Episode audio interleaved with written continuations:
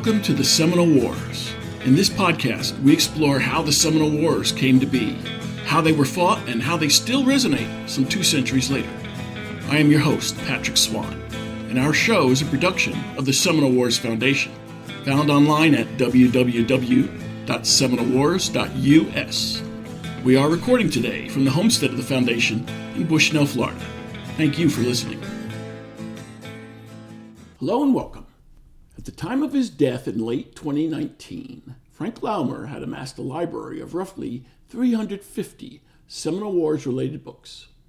In addition, his compendium contained another 450 books on American presidents and American history related to the Seminole Wars. Some of these had been donated by the late Dr. John Mahon, author of The History of the Second Seminole War. Longtime Seminole Wars scholar Mary Lou Missall performed yeoman's work in collecting and entering the titles on an inventory spreadsheet for the Foundation. That was several years ago. These books form the cornerstone for the Frank Laumer Center for the Study of the Seminole Wars. Since Frank Laumer's passing, and through aggressive and also savvy purchases, the Seminole Wars Foundation has doubled its collection to nearly 1,600 books, with some ties or references to the Seminole Wars. Some of the books are in house purchases, but the vast majority are donations from members and friends of the Foundation, which provides a professional, permanent home for the titles. Today, the Frank Laumer Center features scores of nonfiction, biographical, and historical books on the Seminole, including dozens more with Osceola as a central character. It also carries shelves of titles on the Seminole Wars, on Black Seminoles, the U.S. Army of the time, crackers, pioneers, militia, and even on Florida's environment. Many of these books are original first edition, first printings from the 1830s and 1840s, as well as subsequent revisions and reprints.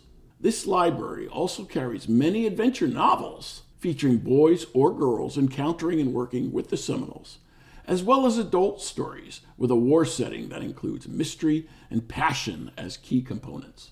There are even several manuscripts of poetry with the Seminole Wars theme. In a 2019 interview with the Florida Historical Society, Frank Laumer himself said he wanted his collection of research files and books to be available for scholars to peruse. This is all well and good.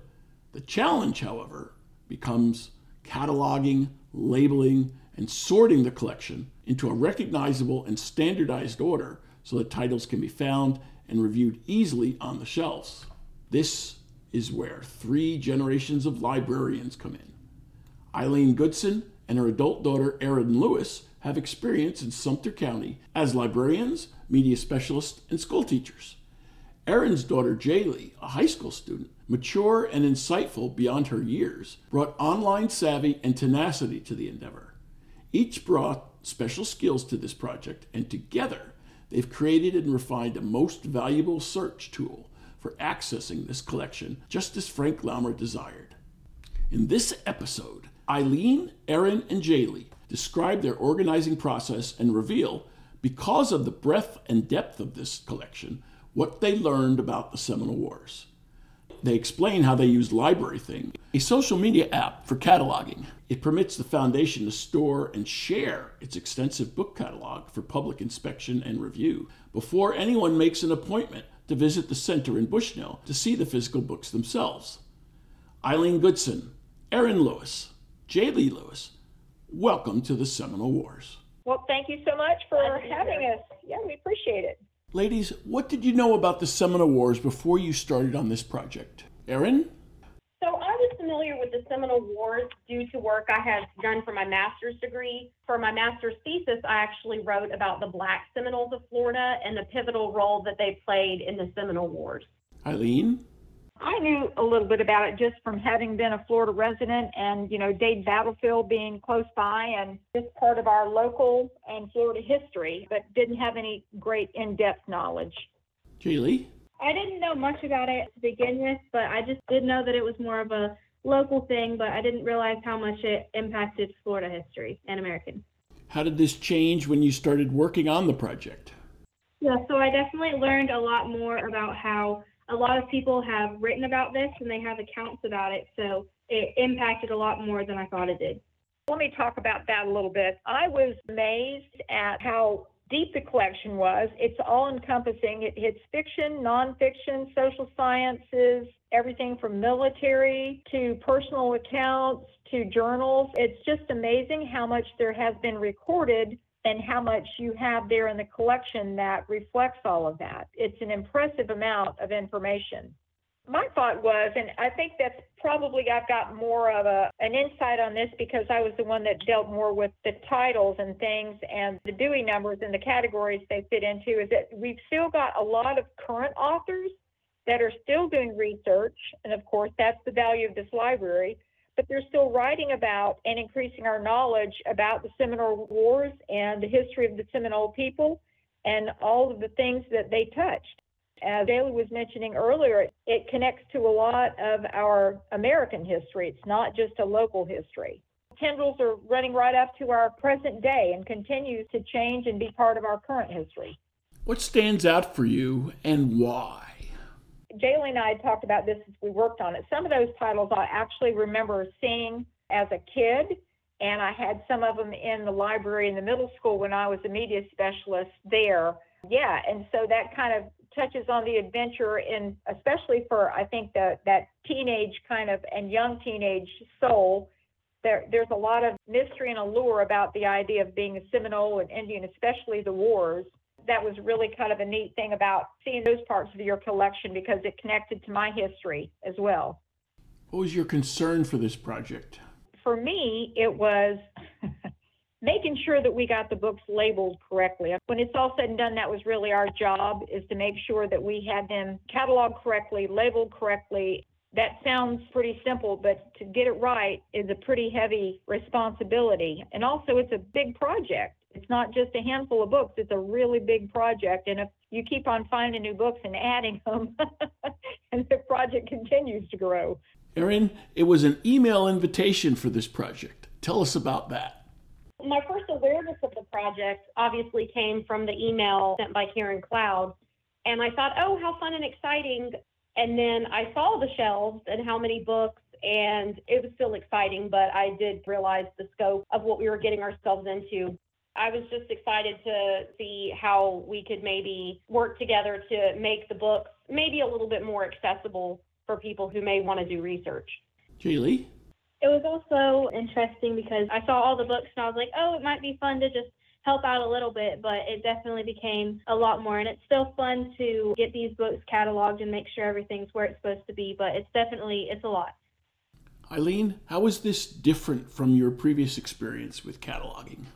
I've been a media specialist. I trained as a media specialist, and but it was much different when you have books that come to you that are already pre-cataloged, and you have a very this collection that we're working on here is a very specific focus. Now it's much broader than I would have realized when you first look at the title of it. Of course, it hits a lot of things I did not expect. But in my training and in my previous experience, it was for a specific age of students, and I managed that collection. And mostly it was more about the managing and the day-to-day operation of check-in, check-out, and the cataloging mostly was done by a commercial company. I only did individual books as needed for specialty titles, not nearly as much of the cataloging and stuff as we're doing now. Erin, did you have any experience with this type of project? No, I didn't have any experience with cataloging books. So this was, I believe I might have been a library helper in middle school, but once again, that was more just putting books back on the shelves once they were already labeled but I didn't have any experience with actually categorizing the book and labeling them. Jaylee, you did the bulk of the work on the spreadsheet that we have. Tell us about that part of the project. Yeah, I just had to find all of the books that were in the spreadsheet, and we hadn't seen the books in person as much yet. So just getting the ones that are already in the spreadsheet labeled and getting the information that we needed on them, and then actually going to the library and seeing what wasn't in the spreadsheet or what maybe we had mislabeled or needed to just go back on.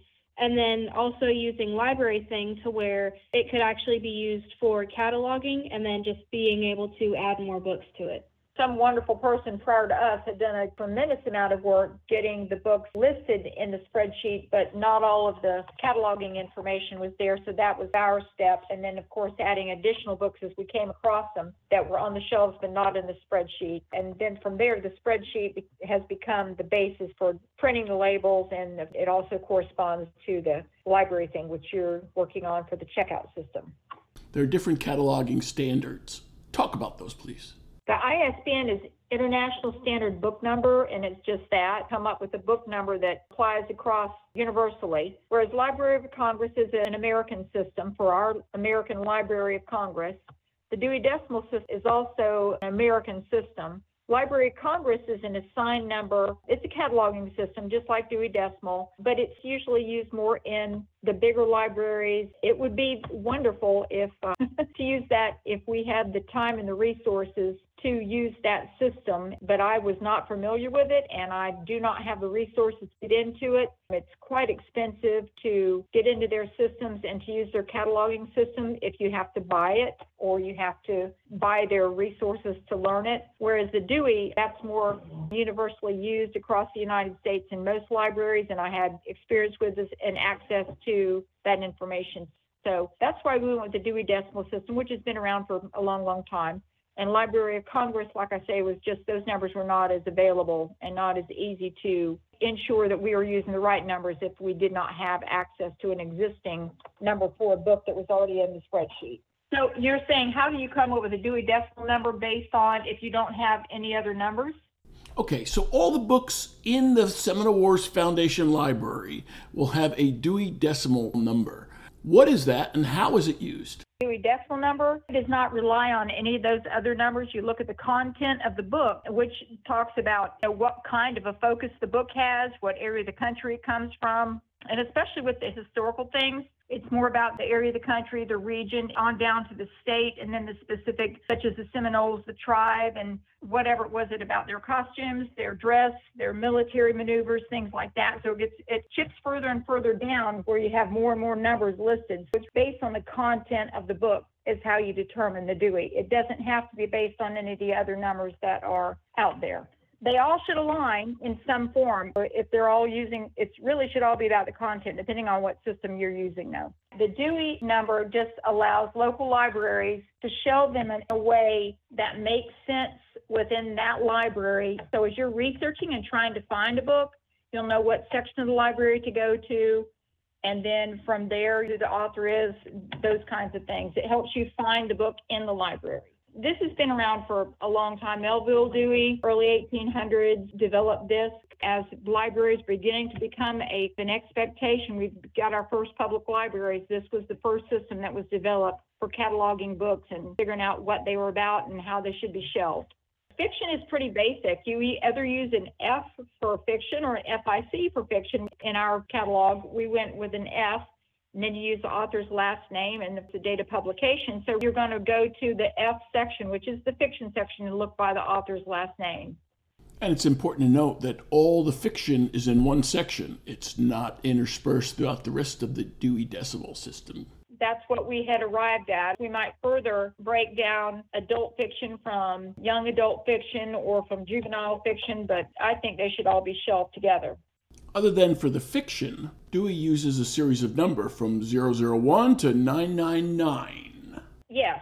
And so you've got broad categories of the zeros, the 100s, the 200s, and so on. History mostly being in the 900s and social sciences being in the 300s, but then also manuals and almanacs and some of those kinds of things in the encyclopedias and the zeros or the ones. That gets into the 900s being history and geography, and then the 970s. A lot of it is the 97s, which gets into Seminoles. And then you get into Seminole Wars or Seminole customs or things like that. Now, if you got into a biography about a particular leader or whatever, that might be the 300s or the 700s, depending on the focus if there was stuff on development of technology of their culture, like how they went from this process in hunting to that process, that would be in the sciences. So it really, really is the focus of the topic of the book. But most of that collection is heavily 900 and heavily 970s.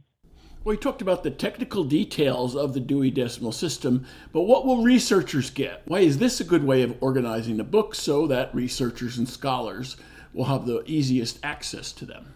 Well, if we do it right and we do it well, then they should be able to research with this cataloging system that we're going to use, put in a word, search it, and it should pull up titles that are corresponding.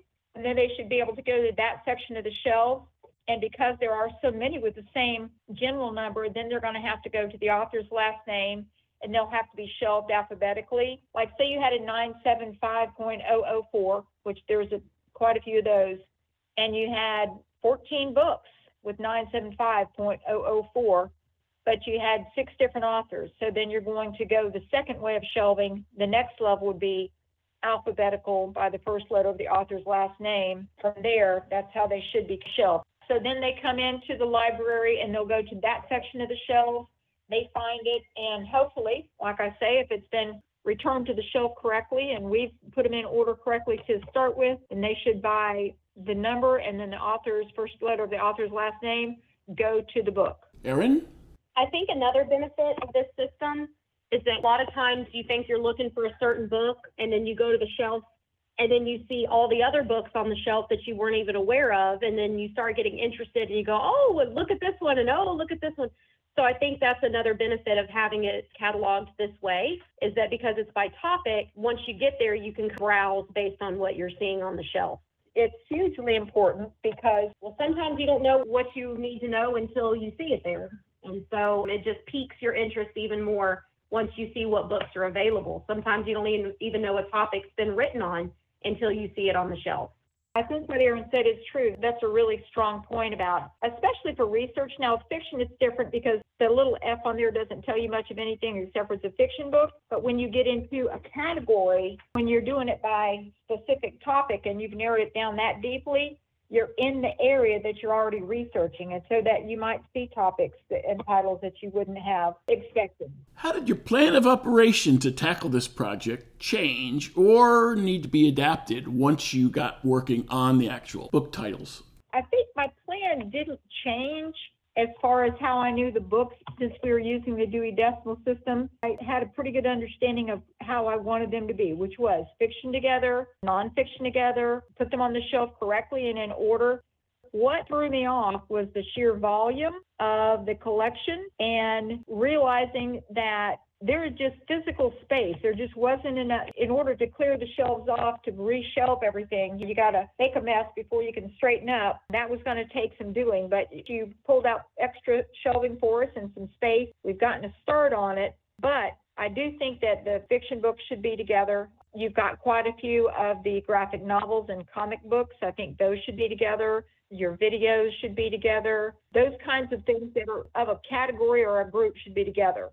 We've talked about the spreadsheet, we've talked about the Dewey Decimal cataloging system we're using, and then we referenced something called LibraryThing.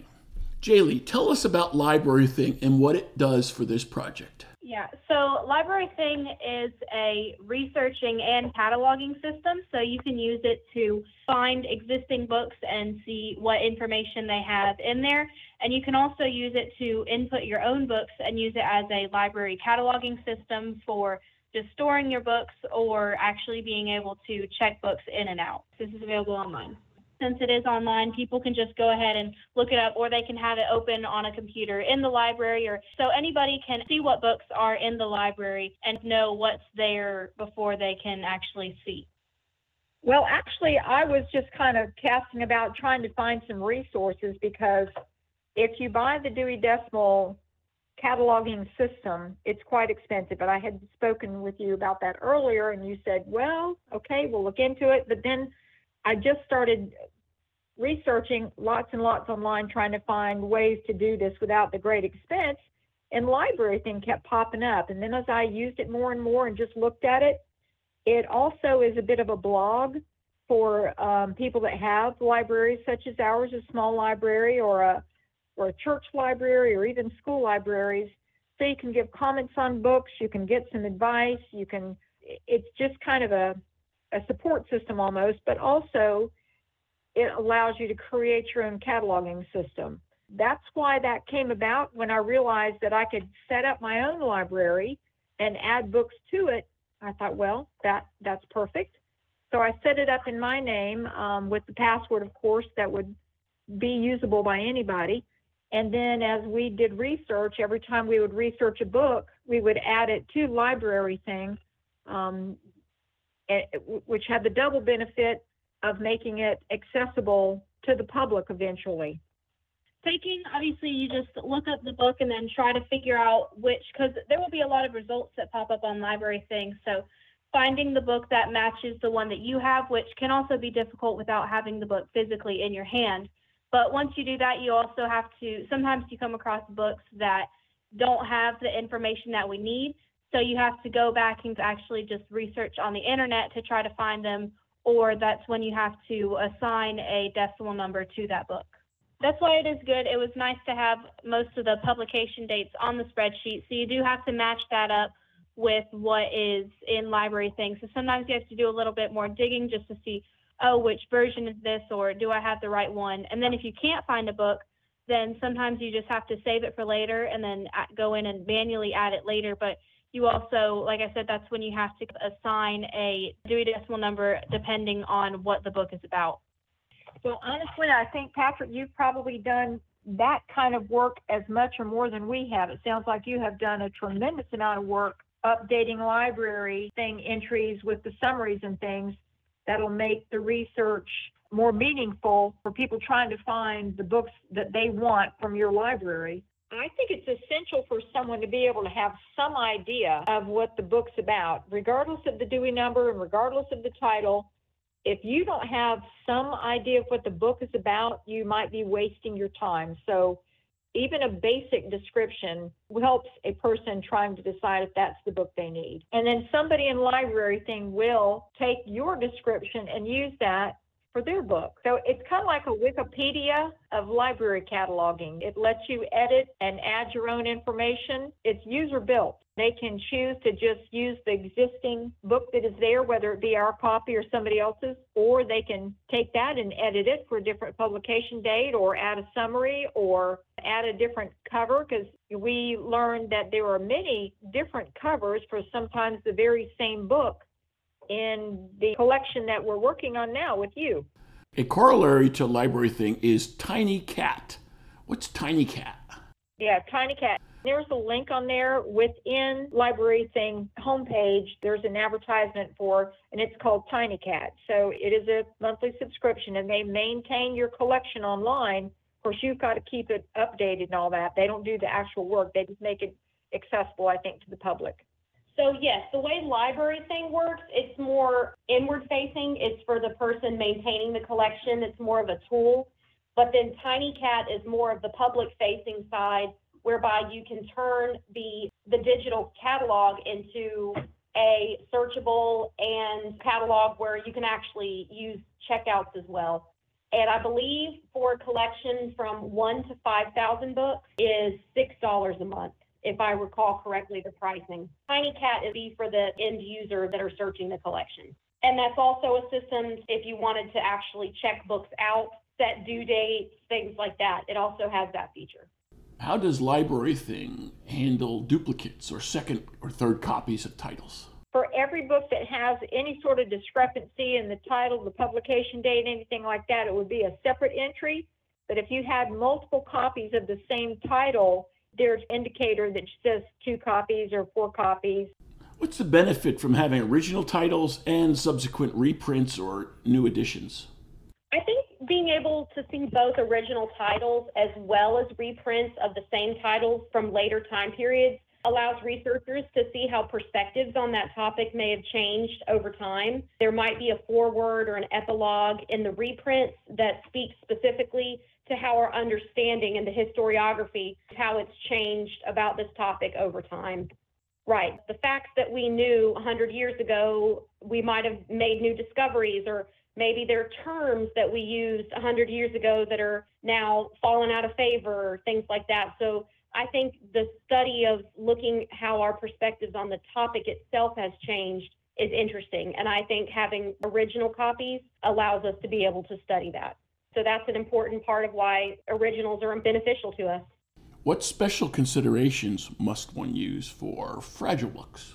Books are valuable resources, and of course, we want to take care of them. All of the folks that donated their books and money toward the purchase for books for this library would like for us to take good care of them. So, if a book is older and frail, you don't want to stick sticky things on it that could damage the outside of the book. So, those books you want to probably put in some sort of a slip cover or some sort of a binding that will hold them together, protect the exterior, but it'll still allow you to put a label on it. Whereas a newer book, there's no issue. Generally, books that are of this caliber are intended to be used repeated times. They're not single use books. They're intended to be used for research, so they've got a heavier binding on them. So you can put a label on it without any fear of damaging the book. Something that doesn't have a hard cover, such as the pamphlet or even the graphic novel, possibly, might be best kept in a sleeve and then in a hard case, such as a magazine rack, which is hard sided,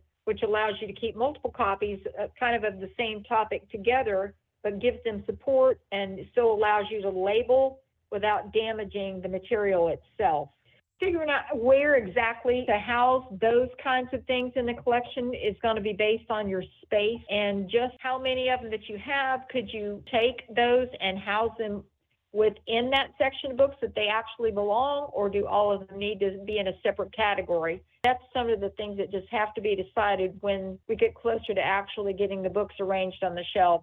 But you could put all of the graphic novels about Seminoles in one case and all of the pamphlets that are war manuals in another case, because there were quite a few that were manuals that did not have the hardcovers. Those were the ones that tended to be not books, that were manuals or accounts or handbooks of some sort. What you'd have to do is probably label the front of the case for the type of materials that are included within. And then if you put that material in a plastic slipcover, then you have to put the label on probably the top right corner of the cover. So as the person pulled it out, they could easily see that without having to pull every one of them out to see the back of it. With really old books, if they're just getting frail, I think probably a slip cover and then you put the label on the outside of the slip cover, that's fine. But if you've got a really frail book, I think you put it in a slip cover and you probably keep it separate and you don't put it in circulation. You just put a note somewhere saying for observation only and let people know that it's available to look at. But if it's terribly frail, you really don't want people handling it. You would probably have to be with them and let them just look at it. They do make covers for books that are in varying sizes that allows you to, to slip the outside cover into the front and the back of this little case, and it creates a little perfectly sized case around the book so that can still be open and closed, and yet it protects the outside of the book. And they're generally a thin plastic, not a super heavy plastic. They're not so tight that you can't take it off, but they're not so loose. They want to stay put, but they're not going to damage the book. Yeah, I agree. I think it's interesting to see how things change over time and their perspectives and the way they set the books up. And also, just as being really young, it's cool to see all of these old books and just knowing that we can still have access to all of this information that is so old and it, it still is applicable to life today. How central would you say that this book collection is to the overall value of the Frank Laumer Center for Seminole War Studies? The book collection is definitely the cornerstone of the Laumer Center.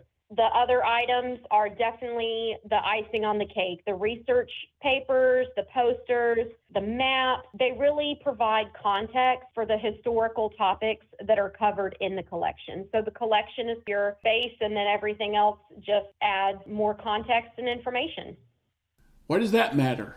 I think that's important because reading about, let's say, the events that happened at Dade's battlefield is one thing, but to hold the rifle, to feel it, to feel the weight, to understand the difficulty in loading, I think that just adds a whole new perspective that you wouldn't get from a book alone.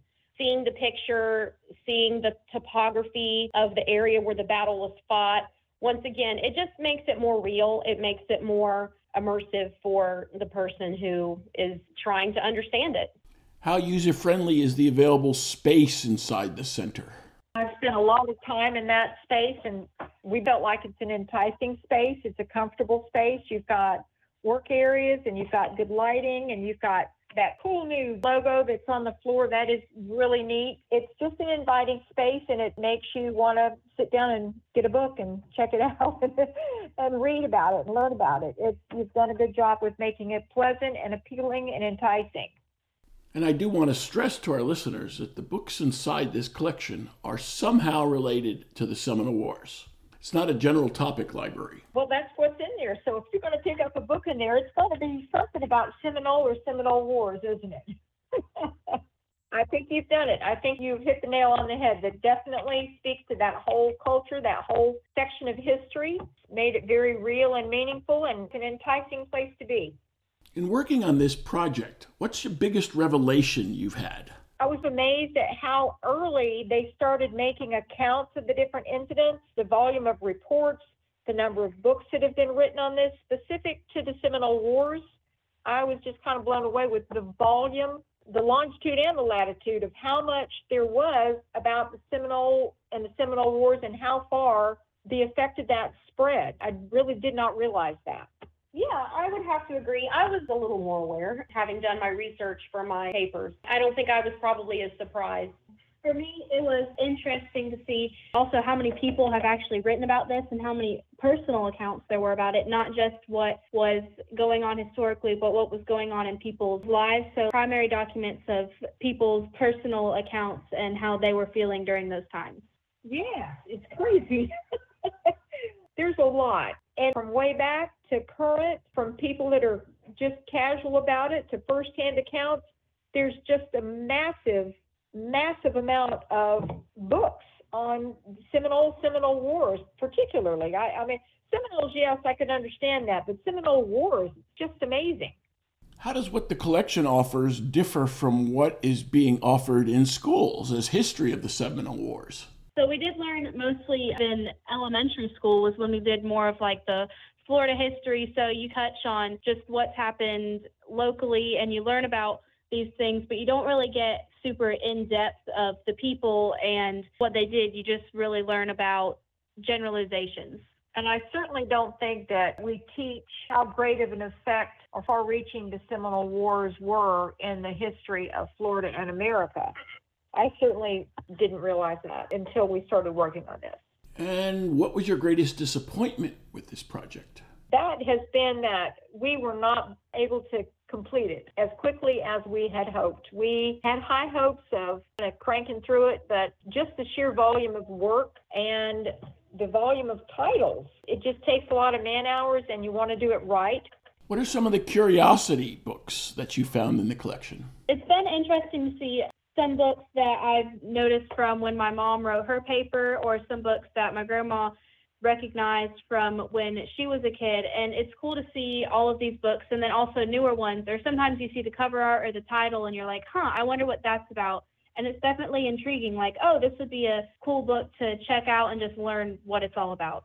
We had discussed this quite a few times, but people will throw the word Seminole into a title and it may have nothing to do with actual Seminoles. And so it was interesting to see how many books, well, not a terrible knot, but, uh, you know, every now and then we come across one that had nothing to do with, with anything to do with Seminoles, but yet it had Seminole in the title. That was interesting. And also the romantic portrayal that people make of Indian life when honestly, they were not done very well by our people. So that's always interesting to see it romanticized when it wasn't. Well, they talk about that every time you go to St. Augustine, so I was aware of that one already. They love to tell the story of Osceola's head. Apparently, it's painted on the side of the Castillo de San Marcos. Yeah, it's just funny that I think that's they did it for that very reason, the allure of the idea of the Seminoles and that romantic idea of Indian and Indian life. Overall, what personal and professional takeaways do you have from this project? Especially since I didn't have very much background doing this. So it was neat being able to work with all of these books and just see all of them and then also cataloging them because just knowing how to put them into the system and then put them into circulation can help with a lot of things and help just being able to manage libraries. Yeah, it is nice to have all of this background knowledge. It makes doing research a lot easier. I can tell you that I, I had internal and external panic because when Erin was so excited and she said, Mom, let's work on this. This looks like a great project connected to our local community. It'll be a great research. I wish this would have been in place when I was doing my research. And I'm like, Do you have any idea how much work that's going to be? she said, Yeah, but we can tackle it together. And then I went and looked at the collection. I thought, Oh my goodness gracious. And so my professional and personal takeaway is what I expected. If you're going to do them well, things always take longer than you expect, always. And to do it right, you just kind of have to put in the time. For me, I would have liked to have had access to something like this let's see, two and a half years ago when I was finishing my master's. And I actually wrote several papers on the Seminoles here and there in different courses. But like I said, my master's thesis was on the Black Seminoles. And so I really had to stretch far and wide to find sources on that. And a collection like this would have been very helpful to me it's such a shame to me that we have such a gem right here in Sumter County of Dade's Battlefield. And some people go to the reenactment every so often, but for the most part, most people don't even know what we have right here in our own backyards. And we have Paliklakaha just down the road in Center Hill, and all of these Battle of Wahoo Swamp just a few miles away from Dade's Battlefield, and all these neat historical sites that most people have no idea about. And so anything that we can do to promote that is beneficial. It deserves the time and it's going to take the time to get it right. I know you have spent a lot of time working on your portion of it. We've certainly tried to do our best to do a good job with it and just hope that it ends up being what we all envision it to be, which is a true research library to promote the Seminole War continuing knowledge for people that are interested in it and, and further people's interest in it. It is a great resource, but it is self-made. It's much like Wikipedia. I mean, you read it as you go, and the more time you put into it, the more information you add, the more useful it is. But it does take adding those details in to make it more meaningful. But then it becomes a pretty useful resource. Very good. Eileen Goodson, Erin Lewis, Jaylee Lewis. Thank you all for joining us for the Seminole Wars. And thanks most of all for making our library at the Seminole Wars Foundation intelligible to the public. Well, we have enjoyed being here. We really appreciate the time and effort you have put into developing this wonderful resource, and we look to continue working with you on it. Thank you. Thanks, Patrick.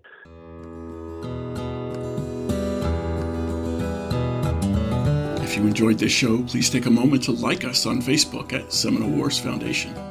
Leave a review on iTunes or your favorite podcast provider. Your reviews and comments help new listeners discover us and help us keep the show going.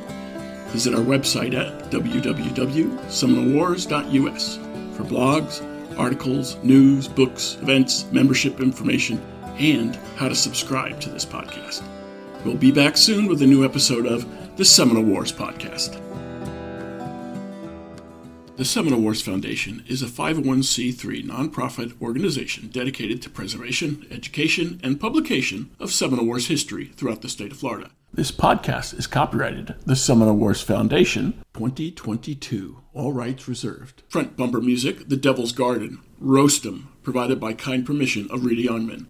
Back bumper music, Second Seminole Win, by Jed Marum and Ricky Pittman, courtesy of Ricky Pittman. All rights reserved.